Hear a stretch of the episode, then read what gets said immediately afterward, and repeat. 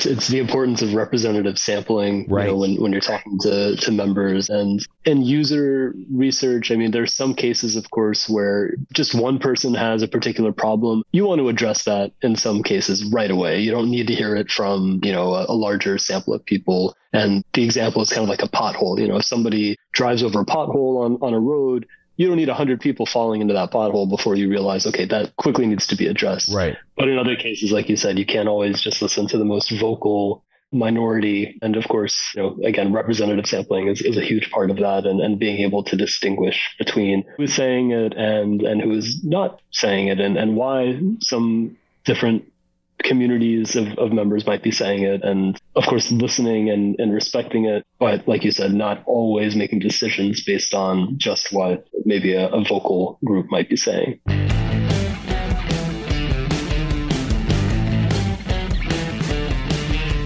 Time to hit the gym, better do it smart. Get your own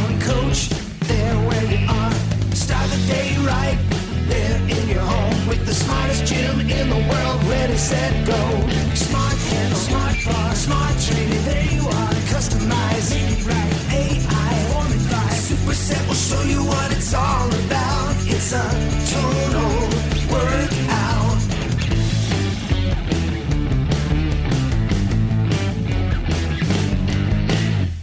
Welcome to the Superset Podcast. This is Crystal O'Keefe. And this is Tom O'Keefe. Hi. Hi. So I think we just go straight into talking about our interview this week. Yeah, the interview was so fascinating. Yeah, we talked to, uh, let's see if I remember how to say the last names. Zach Lebovich? Lebovix? Vich. Vich. There we go. And Dan to say Tuzeo? Tizeo. There we go. Yeah. And they work in the on the development team. Yeah. And they take us all through uh, what uh, what goes into The design of a program. yeah, like it's really interesting, and they they they go deep, man. It's a lengthy conversation, but I thought it was fascinating. So if you want to know what kind of thought process goes into the tonal classes and programs that you take, I think you will find this to be a very enlightening discussion. Yeah. And uh, I know a lot of people ask a lot of questions about, like, why can't I have this class? And why can't I have that class? And I want this and I want that. So maybe having this, like, understanding of all of the deep thought that is going into why things are being done, hopefully will be helpful. And you also get information on how to talk directly to them if you have ideas. Yes. Because they want to hear them. They do. They, they like to hear what people have to say. They like to hear so much what people have to say. They actually liked something I said during this interview. Notes were taken. They were writing things down and not the so like I'm I know what it looks like when someone's pretending to write something down to mm-hmm. appease me. Mm-hmm. I get placated frequently because I am a white man, and and uh, but no, they were serious. Yeah. there was real writing going on there. So, so uh, um, what else, pray tell, do we have in store for people this week? Uh, well, we are going to talk about a bunch of new programs that are going to be hitting uh, programs and classes. I don't want to mislead people. Yeah. So lots, and and then of course there's going to be new content that we're going to talk about, new programs and new workouts. We'll kind of break it out a little bit for everybody. We should also say we know people are like loving pickleball lately. Oh yes, we're going to talk about strength training. how to use your strength training to get better at pickleball. Yeah. So it's a great way for you to strengthen your pickle. Is that what we're doing? No. No? No. Okay. But uh, strengthen your ball, Your- your pickleball. Pickleball game. There we go. so uh, before we get to all that shameless plugs, don't forget we're available on Apple Podcasts, Spotify, TuneIn, iHeart, wherever you find your podcast. You can find us while you're there. Be sure and follow us so you never miss an episode. Maybe uh, leave us a review. Always super helpful. Greatly appreciated. You can find us on social media at facebook.com slash superset podcast while you're there. Uh, be sure and like the page and join the group. And don't forget, you can watch all of these episodes on YouTube at our YouTube channel, youtube.com slash the clip out, named after our other show. But uh, you can find all of our programming there. Also, don't forget that you can save money if you're still on the fence about buying a tonal. Yeah. You can save money by by having listened to this show, right? Yep, it's uh, a hundred dollars off when you put in code the clip out into the little buying code blink. you can get $100 off. Yeah. So uh, if you're on the fence and you're listening to us, because we know some people listen to us because they they're still trying to figure out Is this a good, is, is the tonal right for that? is there enough content? Does it actually do what it says it does? Yes, yes, and yes. So um, save yourself a hundred bucks. Use the clip out at checkout. New tonal content. So obviously, people come to tonal for different reasons. People have different goals. Some people want to get lean. Some people want to get jacked. like you. Well, wanna I would. jacked. I would like to have more muscles than I have. I know you. You would like me to have more muscles than I have. So far, you seem to like the ones like that I'm getting. muscles. But uh, but they have lots of great build muscle programs for people who are that's their goal. Mm-hmm. They are scientifically proven, which is one of the things I really love about Tonal is that is that they're doing the thinking, so I don't have to. Yes. and and it's to help you maximize each of your sessions so you get to your goals faster because you know how much I don't like working out. And you don't like to think about what you need to do. Uh, no, You just want to show up and do the thing. Like you don't want to have to like design the perfect program for you. you just want to show up and do it. Exactly. So Yeah.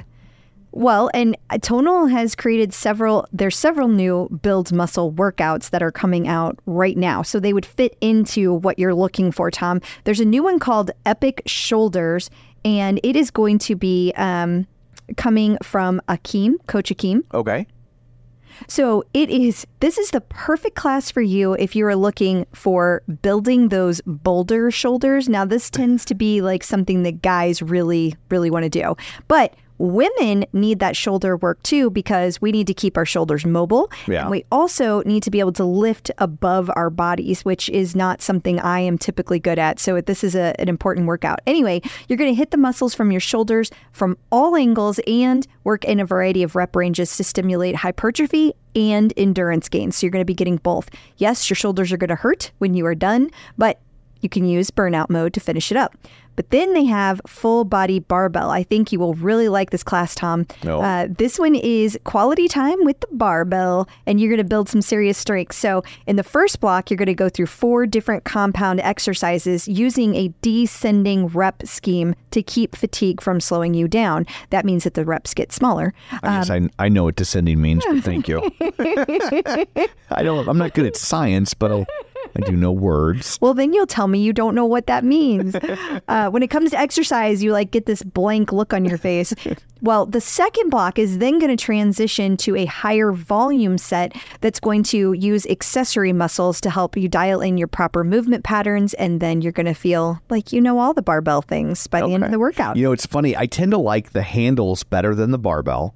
really? I do. I but what I like about a class like this is when I if it's and obviously I don't know that all the moves are barbell, but since it's got barbell in the title, I'm assuming it probably is. I like the not switching back and forth. Yeah, I, I I think that the the instructors do a pretty good job of like you don't have to like do a lot of moving back and forth, so it doesn't tend to bother me. I think they do a really good job of of minimizing the amount that you have to move back and forth. still have to but you it. still have to do it sometimes. So it's like when it when it's a barbell class, and I know it's all barbell, that there's a certain freedom of like, oh, I can set this up and be done. Set it and forget it. Yes. Well, you also might like the leg day essentials. Okay, first off, nobody is is gonna like a leg day Listen, essential. I know they're not going to like leg day, but you might like the class because it's simple. This is a classic lower body workout. So you're going to push, pull, and step laterally to using explosive movements and high reps to improve your strength, your balance, and muscle mass. So it's effective, but it doesn't have a lot of extras that you don't need. It's just focused on what you need to get the leg day done. Well, and that probably is good because like since it's kind of universal that people hate leg day, right? Yeah. So like I guess the fewer bells and whistles they pack into it, if you're already like, oh, it's leg day, like just get in, get out. Get in, get out. Exactly. Uh, speaking of get in, get out, there's also a new quick fit lats and triceps. This one is uh, you just need your rope and you're going to use two moves. It's very short. Uh, and you're going to do a single arm pull, which is going to increase your lat strength and your range of motion for those overhead presses. And then you're going to go into the tricep extensions for a accessory burnout. So very short and sweet. Awesome. Yeah. Okay, so that is all of our muscle building. So, and I, I know this is kind of gendered and this isn't always the case, right? Sometimes women want to build muscles we talked about. And, but we also have some workouts that we feel like women will really gravitate towards. Yeah. And I I tend to think Tonal has a pretty good like eye on these. One, they work with Stacy Sims and she's very in tune with women, but also there's several women instructors and so they get what we want to do at home too. And so and of course all of us at home are also giving Tonal all of our feedback. For sure. So a couple of new programs. One is called Shaped and Shredded Maximum Burn. So, this is super, super popular among female members that are looking to build lean muscle and burn fat. So, you're going to do heavy lifting with supersets and drop sets using the burnout mode. That's going to drive muscle and development while also cardio conditioning is going to keep your heart rate high. So these workouts are designed to get a metabolic response so your muscles will keep torching calories all day long. And also, women, there's a big old focus on some glute and core work, and that is what women love. So this has got high volume sets, short rest periods, and a big dose of burnout. You also have another program to try out heavy lifting, heavy lifts hardcore. Now, this is for the beginners. So, this is going to be helping women who are going to be looking for gaining proficiency in those big compound movements to develop strength and muscular endurance. You're also going to be getting core work in each session to build a strong and stable midsection. There's going to be upper body, lower body, and full body focused days. So, you're always going to get a little core in each of those days, which is perfect. Absolutely. And before we segue into individual workouts, we should probably talk about the fact that, like, there's this myth like, women are deathly afraid, a lot of women are deathly afraid of, like, quote unquote, bulking up. Yeah. Like, as if, if they do one strength based workout, they're going to walk away looking like Arnold Schwarzenegger. And, ladies, if it was that easy, you- Everybody. you'd see a lot more men who look like Arnold Schwarzenegger. Like, Yeah. it's- So it's like not really something you need to be afraid of. And as I've heard you talk about and Stacy Sims talk about, it gets harder as women approach menopause to build muscle, which makes it all the more important to do things like this. not only is it hard to build the muscle, but you're losing the muscle. Yeah. Like both things are happening. So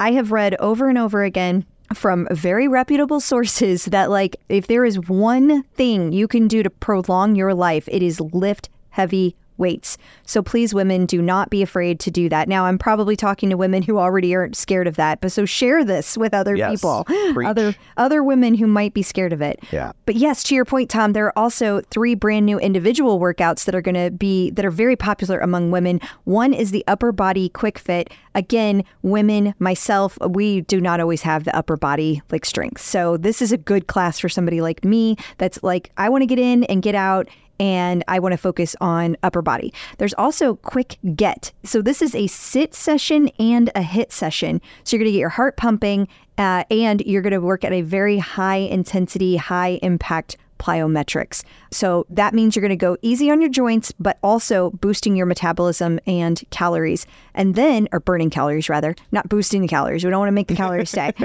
Uh, one more quick fit down to deadlift. So those are really, really important for your posterior chain. So basically everything on the back end. Uh, and it's going to strengthen your glutes as part of that package. So this quick session, that's all you're going to do is focus on that. You're going to do unilateral and bilateral bilateral deadlift variations and work on activating your backside and hamstrings throughout glute through glute bridges. So let's talk pickleball. You want to talk pickleball? Yeah. All right. Now, uh, this is, I mean, I see people talking about this everywhere. It I, everywhere. I will, of course, never do it because it is a sport. so, It is. but I also know that lots of people love sports and and it's a great way it's a great thing to if you enjoy it work into your fitness routine because it's like exercising but it's a game, right? Did, well, it's it is a game, but it's also the fastest growing game. Yeah. Uh, so people are just like picking it up left and right. Like the reason you're hearing about it everywhere is because there are 36.5 million players in as of January of 2023. That's up from 5 million two years ago. Yeah. That's crazy. right? So it is definitely the fastest sport growing sport.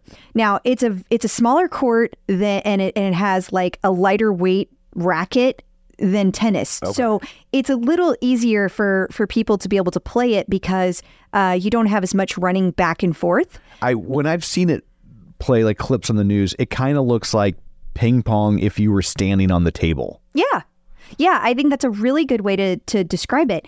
And I want to point out that it also is the highest sport that's sending people to the emergency room.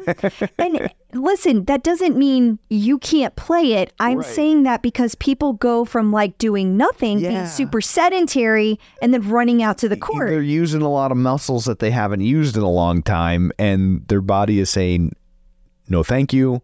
I'm not going to participate in that." Precisely.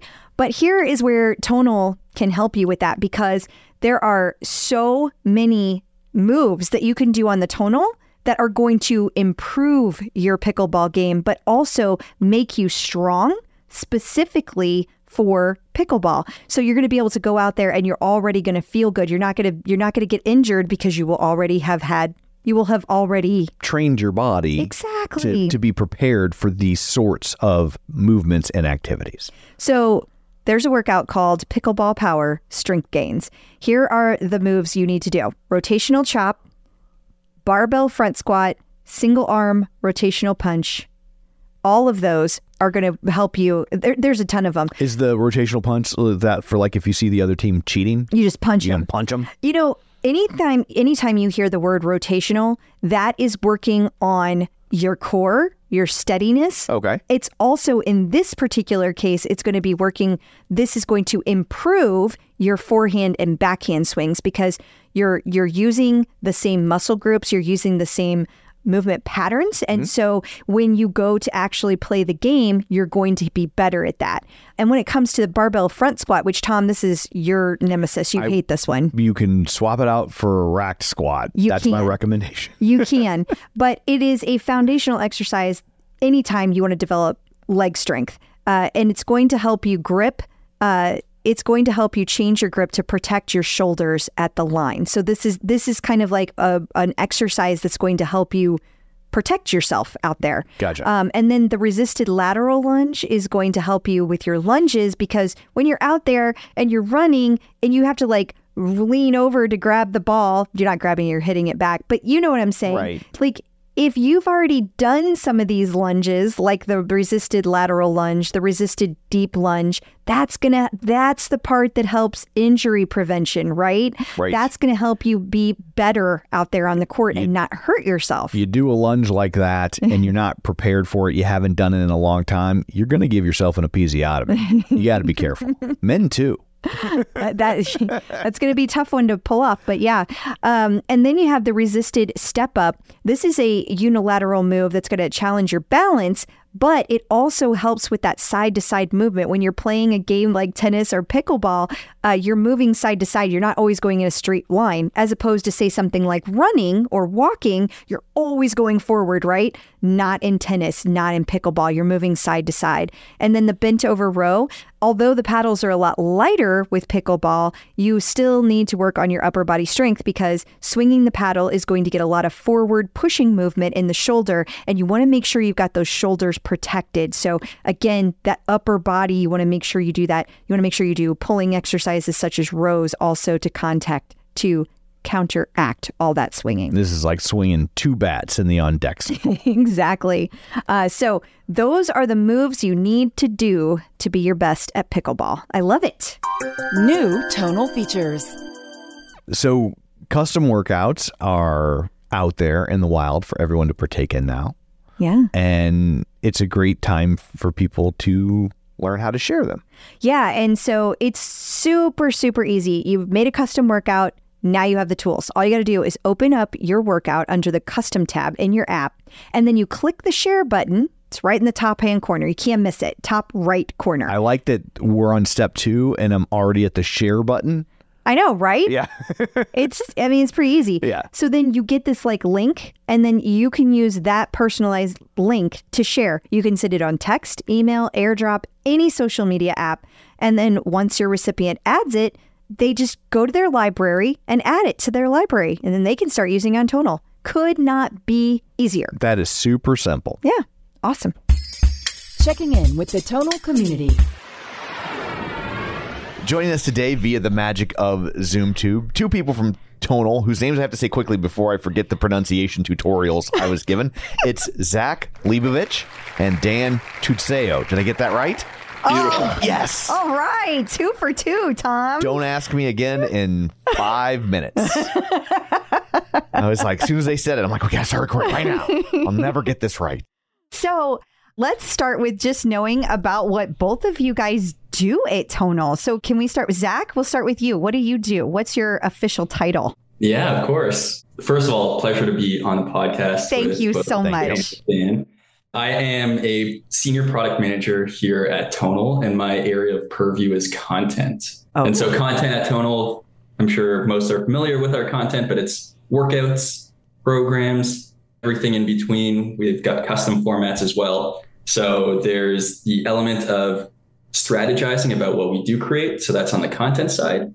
And then on the member side, it's how people interact with content. So think of recommendations, where you find content, new content types, working with the software team and the content team in both regards. And now you're in content. It's like the Matrix for you. It's Normally you're creating it, but now you're inside of it. It means he's going to be constantly judging what how the show is going. Like, not good content, bad content, okay content. And now Constantly. Dan's like, I'm not answering this Yes. question. I don't want to. How about Sorry, you, I'm- I'm Dan?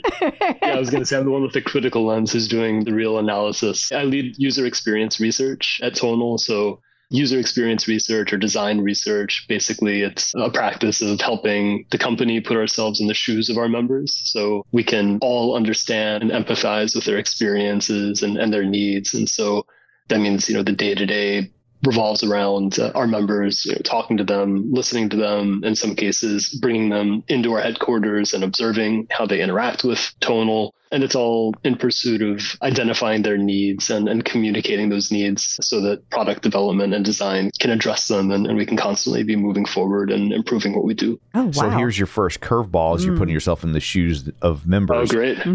I don't wear shoes when I work out, so I You're guess I'm just ignored. Dan, is that what you're telling me? You're just ignoring my experience? The, the beauty of working out from home. yeah. it really is, right? Like you'd never do that in a gym. No, Well, I 'cause would it never would do be that in a gym. disgusting. I can't even Just keep the handle. socks. Right? Oh, wait. We were just having to talk about this at my hair salon. I was telling the ladies there that when I was recently at a movie theater, there were people there. They were like all in their reclined seat and they had brought like this giant picnic basket size like thing of food. And then they had a blanket. Their shoes, though, their shoes were kicked off bare feet. And I was like, no, no, that is that is too far. There are boundaries that we have to draw. exactly. We are a civilized society, and there are rules. as as our Right. children say, put the dogs away. Yes. right at the top of this, Crystal and Tom told us that they are going to a back to back movie marathon. We are. And so that might be something for you to try, or you never know, you might see that when you're there. I'm hoping I don't see it there. Yeah. I'm hoping I'm hoping that was a one time thing. You know. We yeah, we are getting ready to do Barbenheimer. We're doing Yes. Barbie fo- immediately followed by Oppenheimer. So at least at Barbie, I think we'll probably see a better class of feet. That's true. There's a better chance of seeing pedicures. Right. I don't want to see feet, no matter what. I'm not a feet guy. If that's your jam, not judging you. Whatever. But um, but I definitely don't want to see the feet from the, the Oppenheimer crowd. That's I'm, I'm sure they'd be very explosive. yeah. I like what you did there. So back to tonal. oh yeah, tonal? yeah, that was Yeah. right. Yeah. So, how d- do people with your backgrounds end up at Tonal? Because I mean, when you were going to school, something like this didn't even exist. So, like, what was the plan? Is this just an evolution? Was this just a complete surprise that your skill set fit something like this? Dan, you want Yeah. to take this one? Sure. Yeah. I mean, for me, it was kind of a natural progression, even though maybe it sounds like it's not at first. So, my background, I'm basically a career researcher and educator. So, you know, before working in domain of UX research and companies and agencies in the Bay Area, I spent about a decade in academia. So, it's really an outgrowth of my academic background. I've got a, a PhD from Stanford and a master's in history and ethnography. And, and what now? Is that about cussing? Ethnography? I think I already have a PhD in that. it's it's an integral part of it. I think anybody who's gone through uh, grad school knows the importance of cursing through it. but more specifically, it's it's a part of anthropology. So it's really the kind of characteristic idea that you have of an anthropologist who goes into the field some you know faraway location maybe or even in a, a, more mundane location like a business or work organization. And you know you observe people you interview people talk to them listen to them so that you can understand what they're doing and why they're doing it and really try to get at the the motivations of what drives them. And so from there i built up a toolkit in being able to you know talk to people in a very analytical way and kind of get past just the surface explanation of what they are doing and why they're doing it, why they think they need to be doing it. And and that toolkit, of course, led me, you know, very, very naturally into UX research where you're just doing the same thing in a different domain. And then the other side of that academic coin, of course, is also the active educator role. So designed and taught courses at Stanford, Columbia, Florida State University, a research academy in China. So Boy, after Stanford to... and Columbia, Florida State's got to really feel like slumming it. Right? I'll say it. He can't. He's like, no, it's delightful, but uh, it really was. You know, uh, my, my time at Florida State was integral in all of this. Um, couldn't so... say gay, but I. oh well, it was long before. Uh, back, back, back when Florida Man was just a joke. Uh, yeah, times are different, unfortunately, but yeah, in any case, I mean, that skill of, of communicating like complex ideas uh, to both experts and non-specialists, I think, has has also been really important and and being able to communicate user needs, member needs to people like Zach and you know designers, executives, everybody throughout the organization, because that's basically what we do, right? I observe people, I talk and listen to people, I analyze data, I communicate insights, and so that's why even though my background in, in, academia was focused on like Chinese Buddhist communities, it's quite different. The skill set was was a natural kind of foundation for UX research. Okay, so what exactly is UX re- research? Is that user interface? Is it that simple? Uh, yeah, yeah. It's the user experience, and so oh. sometimes it's also it's also called design research because you know the goal is to again like identify human both needs that maybe are things that we're trying to already meet or things that we need to be developing. It's a way of improving the user experience, and it's also a way of helping our design team understand what kinds of interactions people need in order to make things more intuitive or, or easy or delightful. I hear all of that as you're able to translate what we say and do and then make that in practical terms for the people who do the stuff behind the scenes. They, they build That's, the things. You're, you're trying to perfect You're trying to find out why we do what we do, even when we don't know why we do what we do. Oh, that's right. Yeah. Find out why you do it and, and what you need to be able to actually accomplish the things that you really want to accomplish. Huh. Okay, so UX is human needs. Okay. Human That's wants right. are UXX. That's how that works. That's That's when the shoes come off. Yes. maybe, maybe not. Not always, you know. the next frontier of tonal. Yeah. okay, so Okay, Zach, now yeah, you explain Zach, yours. Yeah, yeah, exactly. How'd you end up here? No pressure. no, no, no PhD, but I can walk you through my uh, lineage. No, you, you asked the question of back in the day, tonal didn't exist. I didn't know what it was when I was back in school. I didn't even know what my craft was, oh. product management, until later on into my undergrad or college experience. And so the one thing that's kept me super interested in product management, I'll take a step back and define that for you too. Product management is effectively in this role, I am responsible, product managers are responsible for product strategy. So, what exactly we work on and why, making sure that aligns with our business strategy, but also, as Dan mentioned, solving deep user needs so that we can really push forward in the company's evolution. And again, didn't know this existed about eight years back, but I was lucky enough to find an internship at a company called Zynga.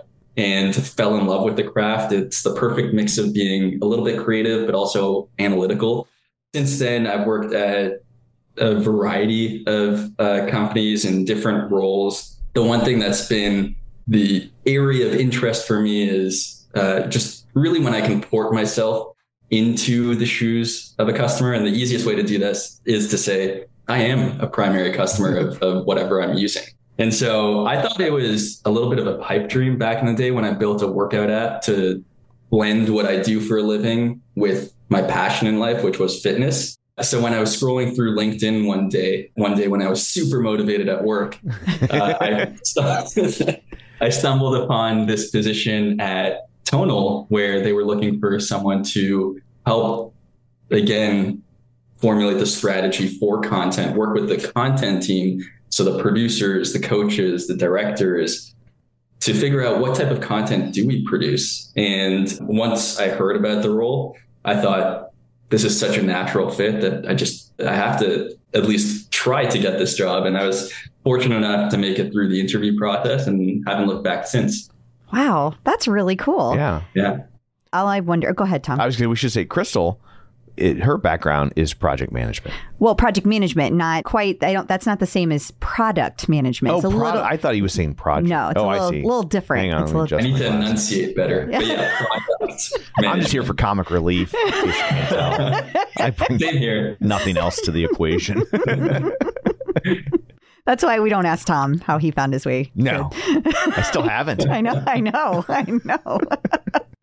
okay, so taking that background and taking what you guys both do, what does a practical application look like of listening to members? How does that reveal itself? Yeah, well, there are a lot of different ways that we do it from a kind of passive approach. You know, we've got feedback coming in daily from our members. We've got OTC, the official tonal community. We have surveys that go out to our members on a regular basis asking about some specific questions around how they're using the product, what kinds of features and, and things they think need to be improved or developed.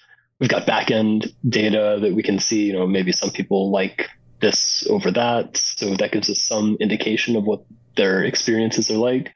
But then, you know, speaking for my own practice of, of user research or member research, it really depends on the project. But basically, we we reach out to members on a regular basis. I'm constantly talking to members, whether it's through again surveys or direct conversations. I'll have one-on-one interviews with members for an hour. We'll learn about their experience, learn about again the kinds of uh, pain points they're running up against, the kinds of things they think need to be developed or changed. Again, we will regularly bring our members into the headquarters in San Francisco for uh, usability testing in order to again see how they're interacting with the product, whether it's the hardware or the content or the user interface.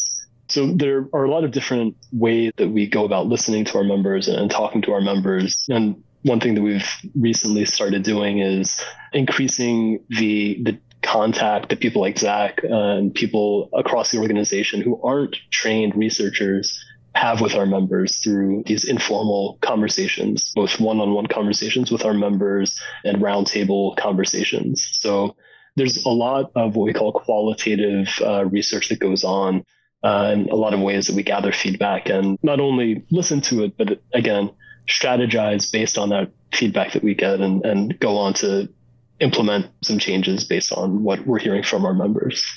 Yeah, and just to add on to that, a lot of what Dan he did reference some more quantitative measures like surveys. We collect those results, we can generate reports from that. This is where I nerd out. I mentioned that product management, I love the analytical aspect. And so there's an element of listening to members just through interfacing with them. But there's also under, trying to understand members based on what they're doing in the app and with what type of content. So in my world, with regards to content, we have so many levels of input where we can take a look at whether or not someone completes a workout, drops off within the first five minutes. That tells us a lot about the affinity or the fit of that content to the member doing it. We also have post workout surveys that we ask every single time you do a workout that just generate a wealth of data for us. we have that five star rating. So we're able to pivot that by different formats, different coaches.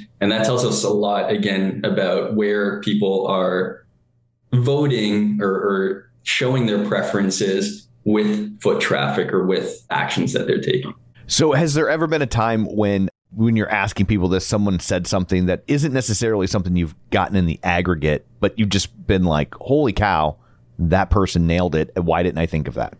Yeah, I mean, I think one of the things that that we hear from our members that you can't necessarily see through some of that back end aggregate data is the personal impact that tonal has had on their lives. And you know, this is something that comes up regularly. You know, like I said, we're, we're constantly interviewing our members, having conversations with them, bringing them in for for usability testing, and basically every conversation, every time we talk to them inevitably someone is going to say something about how tonal transformed their lives in, in some way.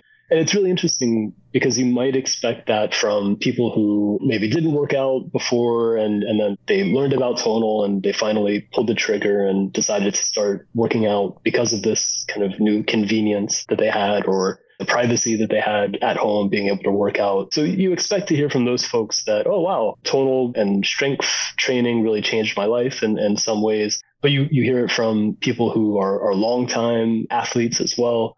So it really runs the the gambit and uh, the gamut, I should say. And I think that that's been something that again you, you don't really see through the back end aggregate data the impact that it has on their lives the way that somebody has changed their confidence the way that somebody has changed the way they interact with other people all because of you know this new practice of strength training that they never would have picked up or uh, that they are able to engage in in a different way now that they've got you know this new device in, in their home with all this great content on it. So that's one thing that comes up regularly that that you don't see without talking to people directly. Gotcha. When you said Gambit, I was like, Dan likes the X Men. That's what I. That's what He's I heard. probably a fan of the Wolverine then. yeah. the move. That's the move. Like the Wolverine. The Wolverine. The- yeah. so on the flip side of that question, and uh, yeah, I don't know if you'll answer this, but I'm going to ask it anyway. What's the dumbest thing somebody's ever said to you? in Oh, one of those no. No such thing. How about Yeah. least helpful? How Okay. about that? Okay. Yeah, I mean, okay, so I, I have to say, right, with with a background in education, there really are no dumb questions or dumb feedback. I mean, maybe the least helpful things that we get from members are if we send out a survey asking for their feedback and they just write back with, you know, some mean comment saying. "Oh, I'm not happy with tonal." You know, that if you say you're not happy with tonal in whatever colorful language uh, you want to use, it's not really going to be very helpful. If, if you're not happy with tonal, then you should probably be telling us why. Right. If you want to with tonal. change, then you got to explain what is making you not happy. and you need the specifics to Right. be able to do something with that to make it actionable, right? Yeah, but but I should say, I mean, that it's incredibly rare. I can probably count on one hand the amount of times that one of our members has given us that that kind of a response. So that's not an invitation for any listeners to start, you know, Let's, let's set a new PR. me counting on my on my fingers and toes. I feel like if to- someone is not happy with their tonal, we're probably not a podcast they're choosing to listen to. That's true. That's true. Because Yeah, we are is- very happy as, as a product manager, this is an element that's really special for me is because I've never worked on a product that had an entire Facebook community devoted to it Yeah. and such an active one at that.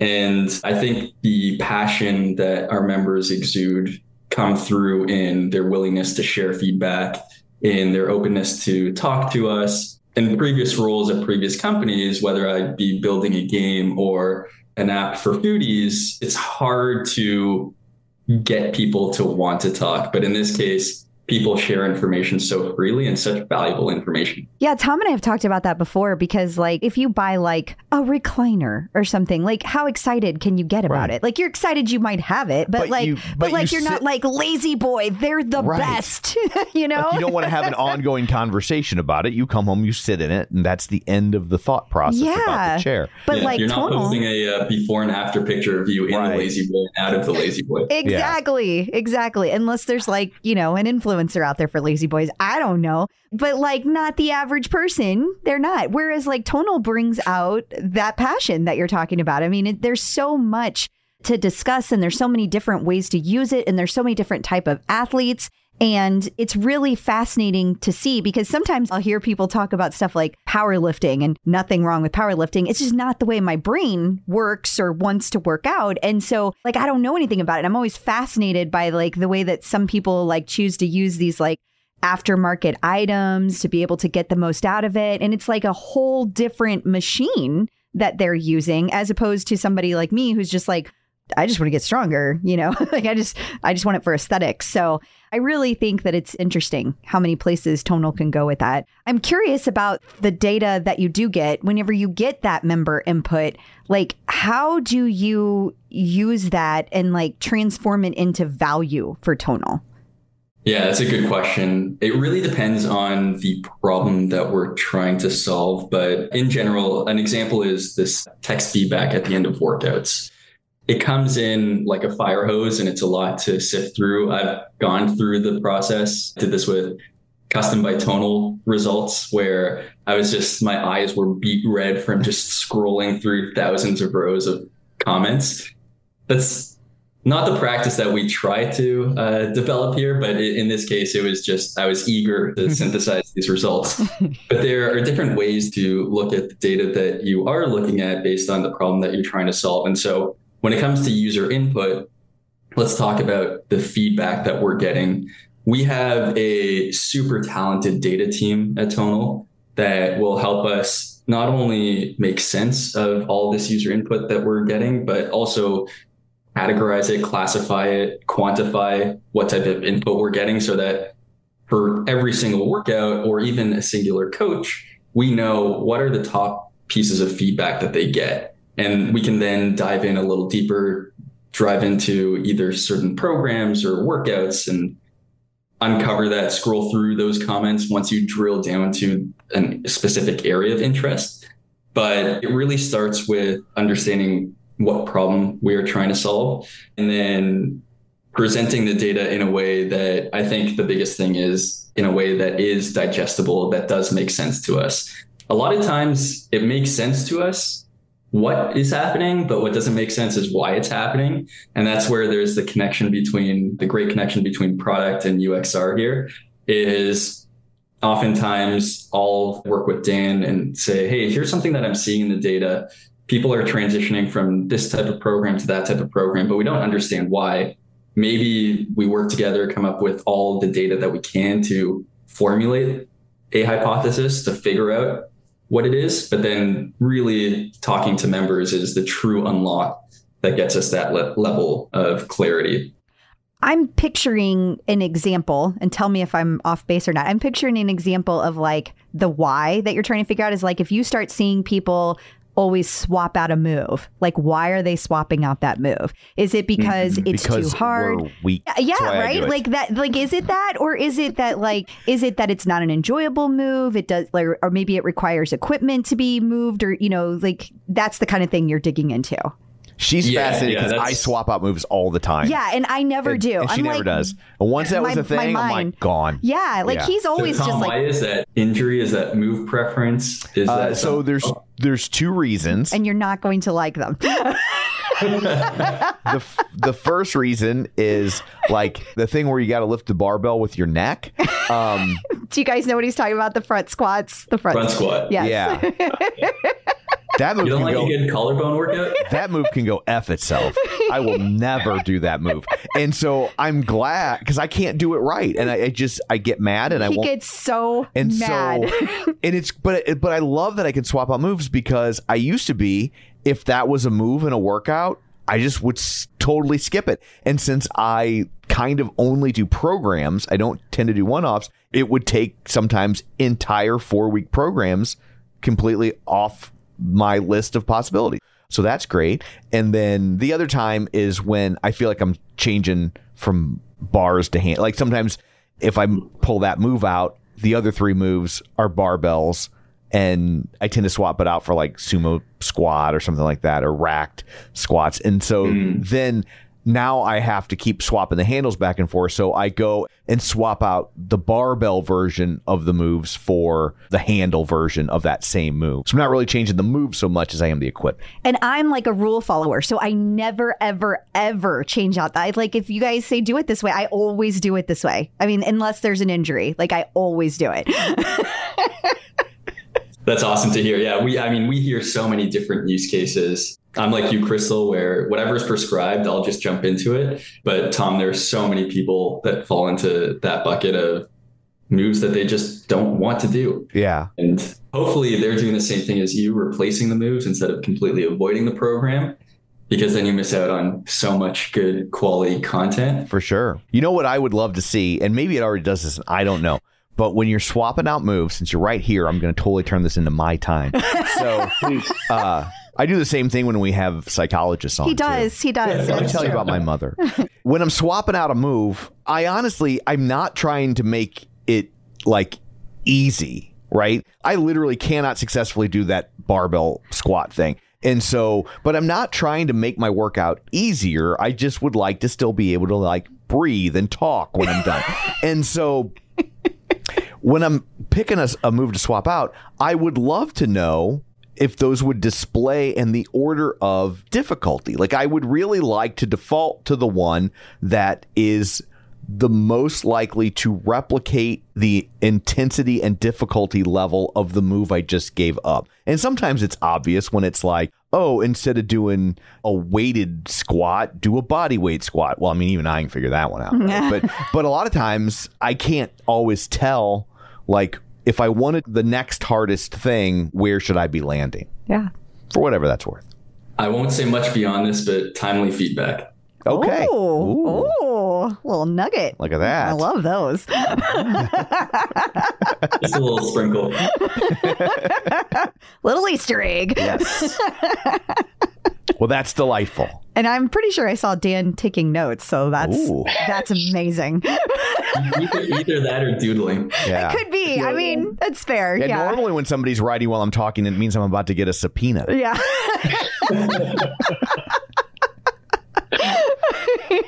I can't I can't have a conversation without taking notes. So, I uh, I totally understand that. Yeah. I'm so glad that they have features on your phone now where you can just like the note feature and things like that because there's so many times I'm out and about and somebody will say something and I'm like, oh, I'm going to forget that. And now you can just type it straight into your phone.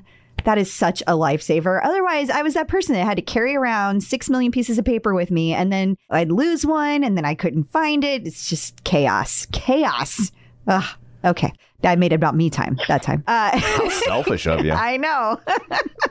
Back to tonal. So, if you were building a brand new feature, how would you go about collecting that member feedback? You've talked about the surveys at the end. You've talked about, I know that there's like all these surveys you send out email, but like, what about things like beta tests? Are those how you get new information too? Yeah, yeah. I mentioned before that it really starts with the problem that we're trying to solve. And the reason it's so important is sometimes we think there's a certain problem that we're solving for, and you need to recalibrate a little bit and realize that, hey, it's not that people want to replace their moves because they don't like it. Maybe it's because they don't know how to do it. And Tom, I'm not referencing you in that example. I'm just Uh-huh. saying Not- that not at all. could be a Not at all. I understand. It's like sometimes they're just giant wussies, and we, they need someone to hold their hand like a small child. I, I read between the lines. but the, the big thing there is really identifying you want to know what the problem is because only certain people exhibit this problem and so defining that member that archetype is going to be really important because that tells us who are we actually building this for often it's easy to boil the ocean while trying to solve a problem because you're solving for everyone and therefore you're solving for no one and in this case it's really helpful to understand who are the toms of the world and who are the crystals and who are the other archetypes that we need to solve for. At that point, generally, when it comes to feedback, we want to know that this problem is real. And so oftentimes, Dan will lead the way here in talking to our members, really understanding why this pain point exists, if it exists. Dan, I don't know if you want to add in anything else about problem calibration. Yeah, yeah. I mean, there are a couple different threads that we pull on or levers that we pull on here. And so one approach is like Zach is saying, maybe uh, we identify that there seems to be some kind of a problem. We have a project based approach and we say, okay, let's get to the bottom of this and find out exactly what's going on. And then there's also just the process of what we call continuous discovery. So you know, I, have been a tonal for about two years now, and and over the course of those two years, you know, I've talked to countless members. We've got a, a, repository of knowledge about the kinds of things that our members do run into. And so in some cases, we might say, okay, yeah, you know, this sounds like something that we've heard before. Let's go revisit some of these earlier interviews and, and then maybe follow up with some of those same members or decide that we want to go a little bit deeper into new research into this area and can depend on the kind of project. If it's a discovery project, as we call it, that's something that's early in the development cycle. Uh, it's an opportunity to really learn about people's uh, mental models, their ways that they are hoping to engage with whatever it is that we're doing. Or if it's something that we're already using, something that's already a feature, that is not exactly being used in the way we want it to be used or again we see that there's like a drop off in engagement then we might go through some some testing to see okay what is it? Is suddenly not working here? Whether that's through you know remote testing with people on on zoom or again bringing people into the office and, and doing some some usability research or again also just this process of continuously listening and saying oh yeah okay here's something that that keeps coming up. This is already guiding us. Let's move in that direction. So different approaches based on the time and the development life cycle basically. Yeah and crystal you mentioned betas. So once once we are in a position where we really feel like we're zooming in on what the solution could be to this problem. There are a couple of ways that we can validate whether or not we are solving the problem. One of the ways is running a beta. Another way is we build a feature. I mentioned we monitor data and data can tell us whether or not we're having an impact. We can, and we've been doing a lot more of this recently, which is why some people may notice that their tonal might look a little different than their friends tonal. Mm. And that's because we experiment. We throw different experiences in front of people with the goal of moving a metric, moving something that we're measuring. And so that could be the time it takes you to find a workout as soon as you fire up your tonal. That could be getting you into a program that you actually follow through with. And so we are doing a lot more experimentation where we learn by giving, and sorry, to clarify, experiments just mean that we have different people seeing different things and we measure what that looks like over time. Just to see based on and usually we there's a control which is your baseline experience and then your variant and you can test multiple variants are something new a new treatment a new experience that you're launching. So like A B testing. Like yeah, that's a way yeah, to put. But okay. it sounds like he, they're doing like A, A B C D, E D. testing. Yeah, yeah, it does. so when somebody's in a beta, are they kind of randomly assigned, or are you going out and being like, well, we want to know how women react to this, or Oh, we want to know how people who only work out twice a week react to this? Can we get them up to four times? Is it kind of yes? It's all of that. It's a mix. There's definitely the self-selected betas, which is kind of like what we did with custom by tonal, hmm where we want to specifically talk to and learn from the people that are doing this. The interesting thing about custom by tonal is when we first developed it, we didn't know who exactly this would speak to. We knew generally what type of benefit a member would get from doing these workouts. And so that's an area where you the content is in beta because we want to learn from the people that gravitate towards it. Other times, like when we were first launching live, we specifically wanted to talk to the people that we know would be interested in that type of content. And so there's sometimes we send out a survey or we look at again data it could be we want them to have shown enough workouts in a certain category and that's the pre-screener that makes us reach out to them so there are different ways to find yourself in a beta group but we generally have like the custom by tonal example is more of an open beta group where anyone can Opt in. uh, enter into it yeah. and then there's more of a closed beta, which is what we did with live, where it's only exposed to more than a handful of users or members. But enough for us to learn from their experience. Gotcha. I'm doing one of the custom things right now. Yes, he is. Yeah. I'm curious then if you can share with us like recent experiments and what you've learned from them. Yeah, yeah. There's one that comes to mind that is a fun one to talk through. So, Crystal, you said you're a program, or sorry, Tom, you said you're a program person. where Yes. you like jumping from programs to programs. I don't like to think. Yeah. and yeah, so yeah. because I don't know what I'm doing, so I, hmm. and I don't I don't like to work out, and so I don't want to go down there and select anything. I just want to hit a button and go, so I don't get distracted and walk away. So you'll be happy to hear this. We recently have been doing a lot of research and learning around what makes up a very successful onboarding onto Tonal, Mhm. specifically looking at your first 30 days on Tonal. And one thing that was very clear to us is that those that find a program that they actually stick with within their first month tend to be healthier users, not only at that point at 30 days, but beyond that. And so that showed us that there was this correlation between engaging with a good program and at least early to mid journey, let's call it like one month to six month health on our platform. But we didn't know if there's if this is a causal relationship. And so that's something that we wanted to test is to say, hey, if we only have X percent of people that are falling into this bucket of finding a program that they engage with within the first 30 days, can we increase that? That was the problem that we were trying to solve. We went around the table with different solutions, and ultimately, what we came up with was well, we know most everyone goes through the weight calibration as their very first workout. Right? What if instead of just dropping you on the home screen, we gave you a really solid program recommendation and explained the benefit of joining a program so that it was just a simple one tap, you're in a program. Hopefully, you then engage with that program.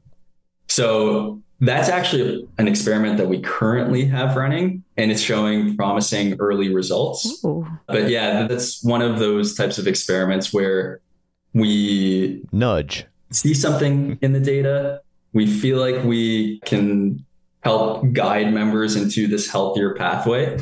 And so we test it.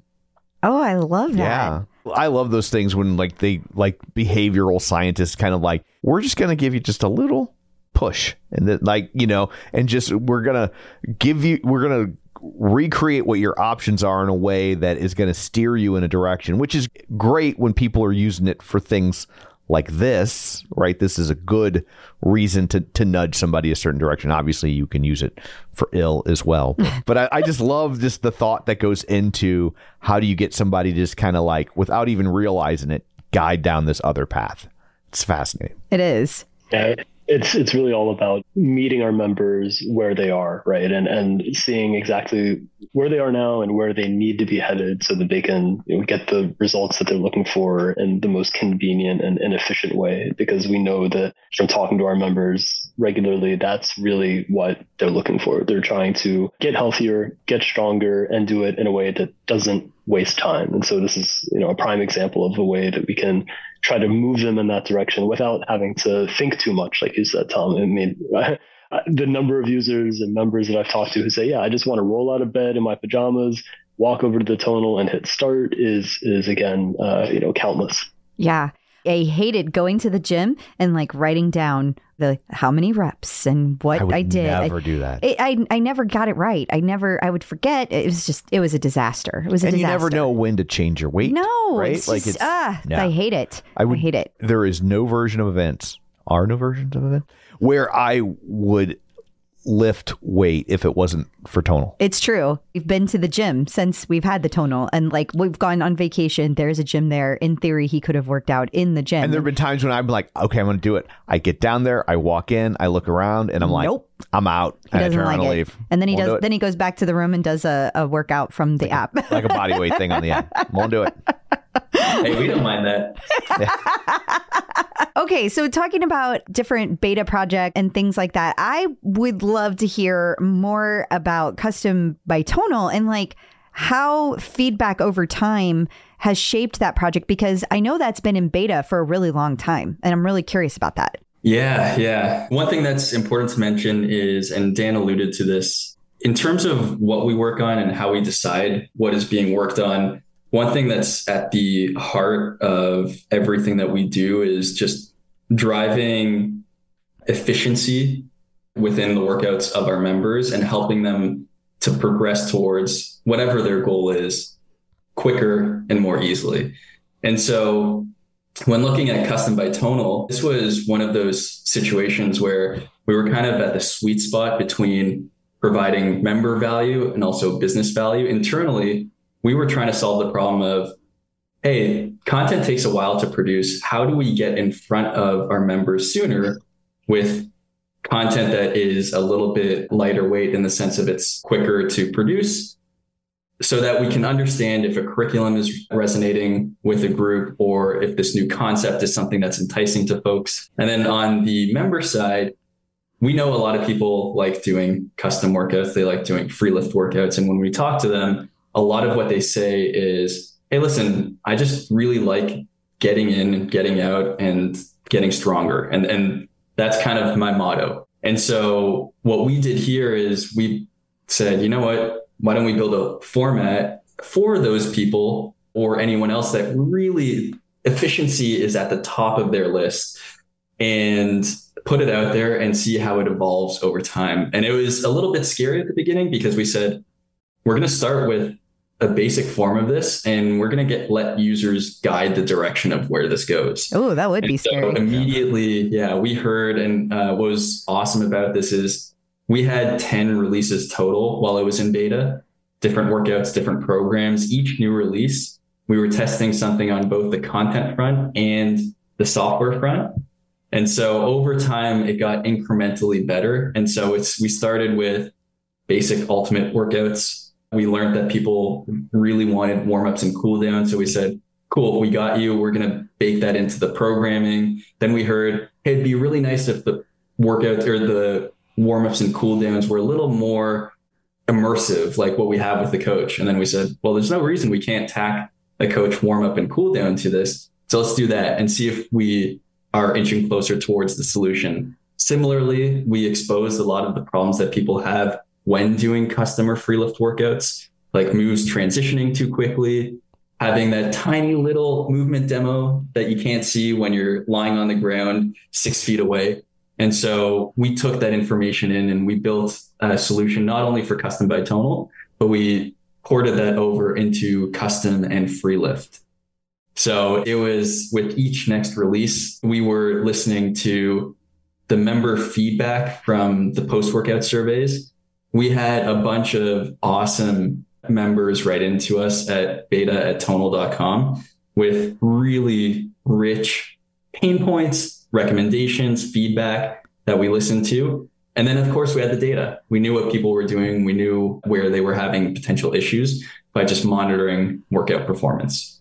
That is so cool. Yeah. I'm really curious if you guys ever hear one thing from people, but then when you talk to them, when you're actually having conversations, you actually discover they really mean something else.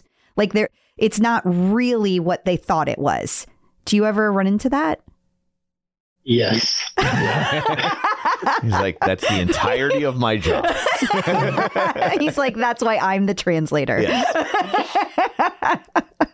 Identifying those, though, are difficult. I When- bet. I sure. bet. Yeah, yeah. We, we- Tom always tells this story. I'm going to tell the abbreviated version, Tom. Because she can't trust me. Well, no, because you might go down a rabbit hole. It takes five minutes. But he tells this story about whenever he was on the radio about how these people would call in and they would complain about whatever, about the song that was playing, or they always wanted this one song. The But, like, band Kiss. Okay, good. That's good. what it was. So if you play that song though, and then you actually look at the data, which you guys are doing because you're doing both, then you would see that like, but that was only like one out of like a hundred thousand people that actually cared about that song. And so it's the what do you call that? You always say like, don't listen to I the. always say, don't trust the phones. That's what we would say on phones. radio. It's like, is like you would answer the request line and people would say, I would like 90s alt rock. I want to hear Korn, right? And it's like, not that Korn isn't a popular or successful band, but that if you listen to the phones, they had the f- listeners or the fans who were the most rabid, and they would call Yeah. you over and over and over again because at the time they were 13 and they didn't have anything else to do. And so, if you believe the phones, all you would be playing was Korn, Limp Bizkit, and Marilyn Manson, and you would never play anything else, and you would run people off because when you actually did the research. Yes, people wanted to hear Korn, but they didn't want to only hear Korn or only hear bands like Korn. And so, like you, you had to be careful about what data points you could truly put your money in. Right. Exactly. Yeah, it's it's the importance of representative sampling. Right. You know, when, when you're talking to, to members and and user research. I mean, there's some cases, of course, where just one person has a particular problem. You want to address that in some cases right away. You don't need to hear it from you know a, a larger sample of people. And the example is kind of like a pothole. You know, if somebody drives over a pothole on on a road. You don't need 100 people falling into that pothole before you realize, okay, that quickly needs to be addressed. Right. But in other cases, like you said, you can't always just listen to the most vocal minority. And of course, you know, again, representative sampling is, is a huge part of that and, and being able to distinguish between who's saying it and, and who is not saying it and, and why some different communities of, of members might be saying it and of course listening and, and respecting it but like you said not always making decisions based on just what maybe a, a vocal group might be saying That's fascinating. So, going down that road, has member feedback then ever caused you to change your plans? Like the direction, like, okay, we know this is a problem because X. We start to go fix it. Here's how we're headed down the road. And then all of a sudden you're getting feedback and you're like, oh, crap, we got to change, take a left here. Does that ever happen? It definitely has. Yeah. One project that I can think of is a pretty well we learned we didn't we didn't know this while building the feature, but we learned that it's a pretty advanced feature as in people that are intermediate and advanced tend to use this more than beginners, but it's muscle exclusions. Oh, so saying the filters. So to when you can search for in the past, you can search for back workouts that also included biceps. Now you can say, give me a back workout without biceps. And when we were first building that, we just figured that the inverse of inclusion was going to work. Mhm. And the way, without getting too in the weeds, the way that when you select a muscle group, what we look at is we basically determine is this a back workout? What we're not looking at is does this workout contain any back? So if you were to do a workout with, let's say, one uh, a set of deadlifts that technically does work your back, but everything else was lower body, that wouldn't be a back workout. What we learned though was from our members when testing this feature, people, it was a different use case for excluding muscle groups. And, and this is where, again, there were definitely some people that were in the camp of just wanting to rest their muscles, but some people wanted ex- these exclusion filters for the purpose of avoiding muscles, whether that be they're dealing with some type of injury or for some other reason. And in that case, they don't want to hit back at all. And so anything strenuous on the lower back in that case, they want to omit. And a popular example of when people use it is to exclude shoulders, right? They might have shoulder impingement and they, no matter what, they just don't want to work their shoulders in a workout. And we were including workouts, or we were rather returning workouts that maybe had one set of upright rows. But outside of that, there were no other shoulders. But that is a big enough pain point in the moment to have people say, This isn't what I meant. I don't want to do shoulders. And so it led us down the path of making it a little more restrictive. Yeah, I really appreciate that because whenever, as I was recovering, I got hit by a car back in February and I was out training for a run. And so I had broken my collarbone. That was one of the things that got broken. And so I couldn't use my shoulder at all. And so, like, I couldn't do pulling and pushing. And so I had to be really careful about that. But I could do a lot of other things. And so when I was starting to get back to, okay, my physical therapist says I can lift weights that was great, but I could not use my shoulder. So being able to have that ability to do was amazing. So yes, and huge fan that you guys were able to do that. And also, I'm so sorry to hear that. I hope you're feeling okay. Oh. I, I You're- you're am to amazingly much better now. Much better. It was it was a rough go the first the first few weeks. Can only imagine. but uh, I was very, very fortunate. Yeah, don't recommend getting hit by a car. Yeah, zero out of five stars. Add that to my notes. It's taking notes. Taking notes. it's even harder. He's in England. They all drive on the wrong side of it. That's true. it's Very true. dangerous. Very, very dangerous. So, uh, is there something that you're interested in working on that you haven't had the chance to do yet? Is there like a dream project or modification you'd like to make? Yeah. They both got shit eating grins. I know. it's it's a tough one to answer because so we're obviously always working on improving the product and, and moving you know tonal forward and helping our members move forward and so we already have quite a full plate of things that we're working on now but there are lots of things you know that i would love to be working on unfortunately you know a lot of it is confidential so Sure. i can't personally highlight some of those things but i would love you know if, if any of the the listeners the podcast are, are interested in in sharing some feedback or if they have some pet projects that they'd like us to take a look at by all means you know if, if they could leave comments or, or email us my email is research at tonal.com and you know eh, by all means uh, i would love to to get that that member feedback directly from folks who are listening That's awesome. Awesome. And Zach, Yeah, you how also you? had a grin. Yeah, you did.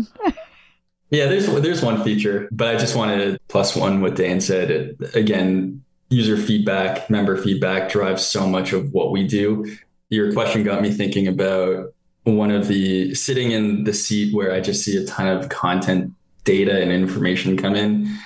So many people have so many different preferences when it comes to programs. Some people want more high energy, other people want only on tonal moves. The one thing I see all the time is give me a program like X, or I want to work out like Y. And having used a bunch of products, if those if people are listening to this on Spotify, you're probably familiar with the song radio feature where you can anchor onto any song and then create a playlist based on that. Oh, I love where your head's at. Yes, yes, yes. I want to have that for tonal. That would be amazing. Yes, because like I just got done doing the sculpt and shred, right? And it's with the metabolic conditioning. And I mean, I saw results from that. And I'm like, yeah, I want to do more of that. That's what I want to do more of. And then like trying to figure out like, okay, this has a lot of the same moves, but is it going to be the same intensity? You know, like in the rep thing. And so yeah, yeah, I love, love that idea. Oh, that would be amazing. Ooh. I got very excited.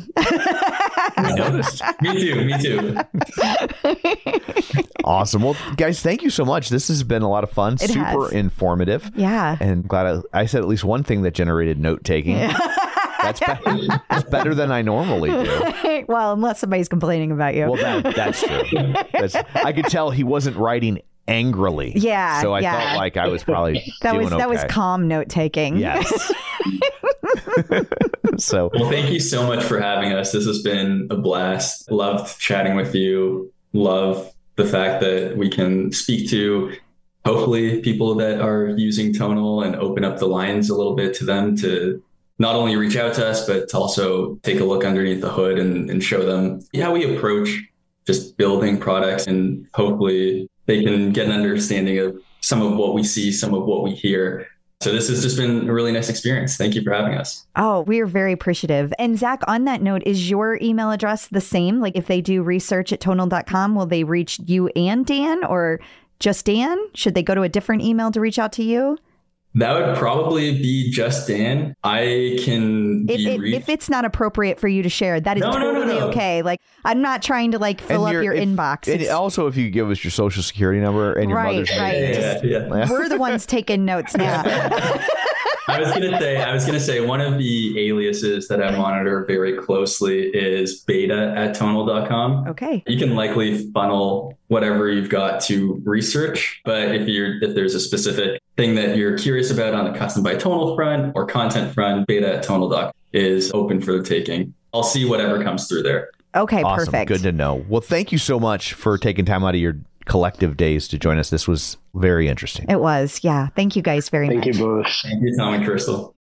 So I guess that brings this episode to a close. Uh, we should also remind people again, if you are listening to this episode because you're still trying to learn about tonal and you're thinking about pulling the trigger, don't forget you can save $100. How? You just put in code the clip out at checkout. Yes. So until next week or next time, where can people find you? People can find me on Facebook at facebook.com slash Crystal D. O'Keefe, and they can also find me on the Tonal leaderboard as well as all social media platforms at Clip Out Crystal. And you can find me on Twitter at Roger Kubert or on Facebook at facebook.com slash Tom O'Keefe. You can find, I guess you can find me on the tonal leaderboard if that's your jam under Tom O'Keefe. It's very creative. Very creative. Yeah. And uh, you can also find the show online at facebook.com slash superset podcast. And don't forget, you can watch these episodes on YouTube. So that's it for this one. Thanks for tuning in. And until next time, keep lifting.